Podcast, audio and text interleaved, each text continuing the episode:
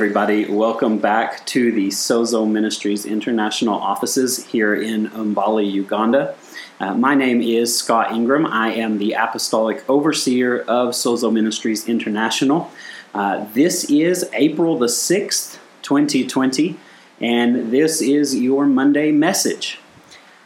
What I want to talk about right now is the fact that it is Passion Week. It is the week of Easter. Yesterday we celebrated uh, Palm Sunday.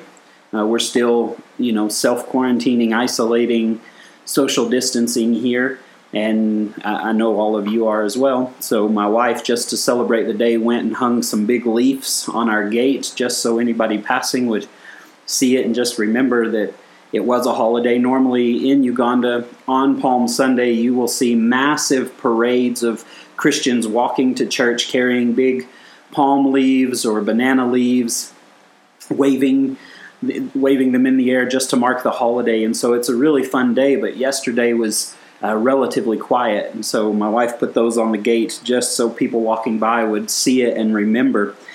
Um, but I want to talk a little bit about Easter, about Passion Week, about what this means and how it applies even to our situation right now today.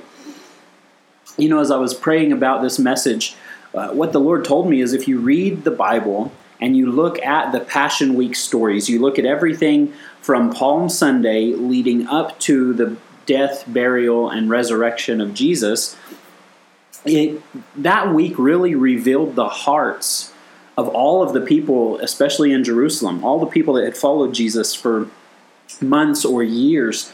Um, you had the, the massive crowd who had followed Jesus, who had just wanted to see a miracle. They just wanted to see the prophet. They just wanted to see uh, some sign from heaven. They wanted the supernatural magic show, if, if you will. Um, but they didn't really believe he was the Messiah like reality was pointing to. And so when Jesus is coming into the city on Palm Sunday, you have the crowd that is celebrating and shouting, Hosanna in the highest. Uh, the, the Pharisees, the religious leaders are all angry. You tell these people, be quiet. Jesus says, no, if they're quiet, the stones will cry out. It's a big moment of celebration on Sunday.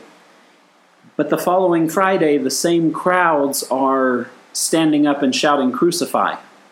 Because Jesus wasn't the Messiah that they thought he was supposed to be. He wasn't coming to tackle Rome and defeat them and deliver them. And, and they didn't like how this looked. And so the same people who were shouting Hosanna on Palm Sunday were shouting Crucify on Friday. On the flip side, you had the disciples who, they've been following Jesus faithfully. They've made some testimonies that you are the Messiah. You are the Son of the living God. They're putting their faith in him. When they're coming down the road, uh, Jesus riding on the donkey into Jerusalem, the disciples are looking, going, yes, it's finally the recognition he deserves. But for them, instead of turning their backs on Jesus, their celebration turns to confusion, because Jesus has been talking about needing to go to Jerusalem in order to die. And we, we look at the, the Last Supper, and Jesus is saying, this is my body broken for you. This is my blood poured out for you. And the disciples are going, what? Like, remember the parade, remember the celebration, and now you're you're still talking about dying? Aren't you the king that we've been waiting for? And so their celebration turns to confusion. And then on Good Friday, when Jesus is crucified, their confusion turns into hiding in fear. They're, they're shut in, they're running, they're afraid because they'd given their lives to follow him. And now he's gone. And so for them, this was a very terrifying season.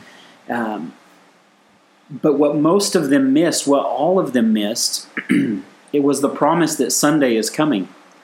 The promise of resurrection, the promise that just as Jonah was in the belly of the whale for three days, so the Son of Man will be in the belly of the earth for three days. He had promised, he had prophesied his resurrection, but they missed that point. They missed the fact that new life was just on the other side of this short season. The promise over all of the Christian life is that resurrection is still coming. Our Sunday is still coming. We're still set to be raised again into new bodies just like His, to be taken to heaven, to be with our Lord. That's the hope of the Christian life, is, is that this life here is not all there is, but that we will have life just like His. As I look throughout Christian history, I've noticed that there is a trend that all throughout history, Christianity goes through these seasons, some seasons of big, open, public celebration. And then other seasons, they go into hiding, into a hiddenness, into a quiet mode. But what I've found looking at these seasons is that all of them turn out for the good of the church, for the good of the kingdom. I, I look at Pentecost. Pentecost, where the Holy Spirit fell, come on the Holy Spirit, uh, come on the disciples. They walk out in power. Biggest revival the world has ever seen in one day. Suddenly, three thousand people are saved just like that. People are, are going out all over the world in the next few days and weeks. They're taking the gospel everywhere. The Holy Spirit is moving in signs and wonders. People are, are hearing the testimony that Jesus has been raised from the dead. It's the greatest celebration the church has ever seen because it was the launching of the church. And there have been many revivals just like it since. But not too very long after Pentecost, there arose a season of persecution. And that persecution, while it initially led to a movement of missionaries, we've got to leave the city, we've got to go out into villages, we've got to scatter, we can't stay together, and it started a missionary movement.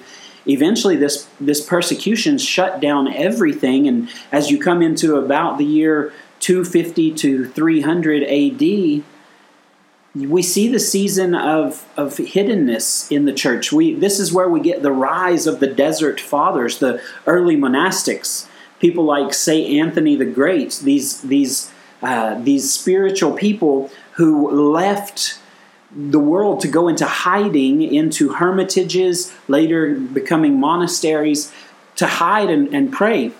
And, excuse me, looking at it, even that was one of the greatest moves of intercession in history. We still read the sayings of the Desert Fathers. We still read some of the writings of these people who lived most of their Christian life hidden away, some of them because of persecution, some of them because of the calling and anointing of God.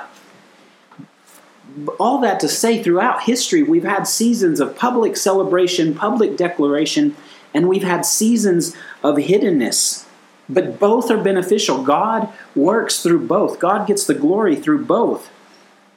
And here's what I want you to, to see right now, coming into this week, this Easter week, that this should be a major season of celebration. I mean, this is the, the Sunday that churches are packed. They open their doors for more services. They plan big public gatherings, big crusades. This week, I'm, I was supposed to be speaking in the Easter convention uh, of our friends at Pearl Haven, at Living Water Ministries, Pearl Haven Christian Center here in Mbali, uh, big week-long celebration, uh, and everyone's big celebrations have been canceled. And for the Christian, this is disheartening. Even in America, President Trump said he believed the country would be open by Passover, by Easter, and, and now it's not. And so a lot of us are looking, going, what's going on right now? But the truth is, this disease, this covid nineteen, it's brought us into a season of hiddenness. And the Lord told me that this is this, this is a season that my people are called to redeem. We're not supposed to be looking at the disease and running in fear. We talked about this a couple of weeks ago. We're not supposed to be running in fear, but this season God is calling us into that secret place of intercession, into hiddenness in Him, because in Him our authority is going to overcome this disease. And uh, again, listen, Sunday's coming. Resurrection is coming. New life is coming. After this pandemic that's sweeping the globe, there's going to be a restoration of the celebration. And, and I believe that in that season, the church needs to be ready to go out and declare the gift of God, the goodness of God, the resurrection of Jesus Christ, to declare all of His promises. That's what we have a passion to do. We want to see revival come in the world. and a message I'm getting ready to record for uh, another ministry uh, for their Easter program. Uh, I'll share it with you. What I'm going to tell them is, look, in Matthew twenty-four, there's always the disease and famine and warfare and violence, but Jesus says this is not the end. This is the beginning of birth pains. And then he says, and this gospel of the kingdom will be preached to all the world as a witness to every nation. Then the end will come. And so listen, I'm not hiding from this disease. We're using wisdom and staying indoors as much as possible. We're social distancing. But listen, I believe God still heals disease. I believe he will heal this disease. And I believe that this disease is just another birth pain, another labor pain, leading us to the greatest revival the world has ever seen. I believe the kingdom of God is going to be declared in every nation, and God's glory is going to overtake the whole world. I believe that. I'm hoping for that. I'm looking for that. And so in this season of hiddenness, where God has, has allowed this disease in the world and we're shut down, we need to take this time to be with him in prayer, interceding for the season that comes next, for what comes day after tomorrow. What comes in just a couple of weeks? What comes in just a couple of months? I don't know when the restrictions are going to be lifted. I don't know when everything's going to be back to normal. But I do know God wants to use it for his glory. That's the message of Easter, that Friday looked devastating, but Sunday was coming. And so right now, we're in our own Black Friday. We're in one of the, the craziest, I mean, we're in the craziest pandemic the world has seen in, in over one hundred years. Since the Spanish flu. And and I don't know all the numbers. This one may be uh, affecting more people than the Spanish flu. But we're in our own Black Friday. But I'm promising you the promise of God to heal all our diseases and that his glory would overcome the world means that our resurrection day is coming. Sunday is coming. We will get past this season. And so we've got to be interceding and praying to the Lord right now in this season of hiddenness, preparing ourselves for the next season where we're going to go out and we're going to declare all of his promises. And what are those promises? Uh, this is Sozo Ministries. For, for those that don't know, sozo is a Greek word used often in the New Testament. And most often it's translated as salvation. Uh, in Mark chapter sixteen, it says, he that believes and is baptized will be saved. It's the Greek word sozo. Uh, it, It, it translates salvation, but truly it, it it means a complete salvation of your entire being.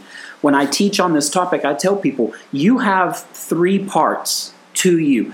You are a soul, your your psyche, your when you say, I am, I am Scott, it's the soul that is talking. It's not just the vocal cords, but it's the the mind, the will, the emotions, who you are. At your essence is your soul. You are a soul, you have a body, and you have a spirit. You have three parts, body, soul, and spirit. And for salvation to be complete, it must touch all three of these areas. And so when we talk about salvation, we're normally talking about the soul. We go out soul winning. We get people saved so that their soul is redeemed to God. But it's more than that. This same Greek word also means healed in your physical body, meaning salvation touches your flesh. It touches the body that you live in. And then it also touches the spirit, where it, it means that you're saved, you're delivered from the power of your enemy.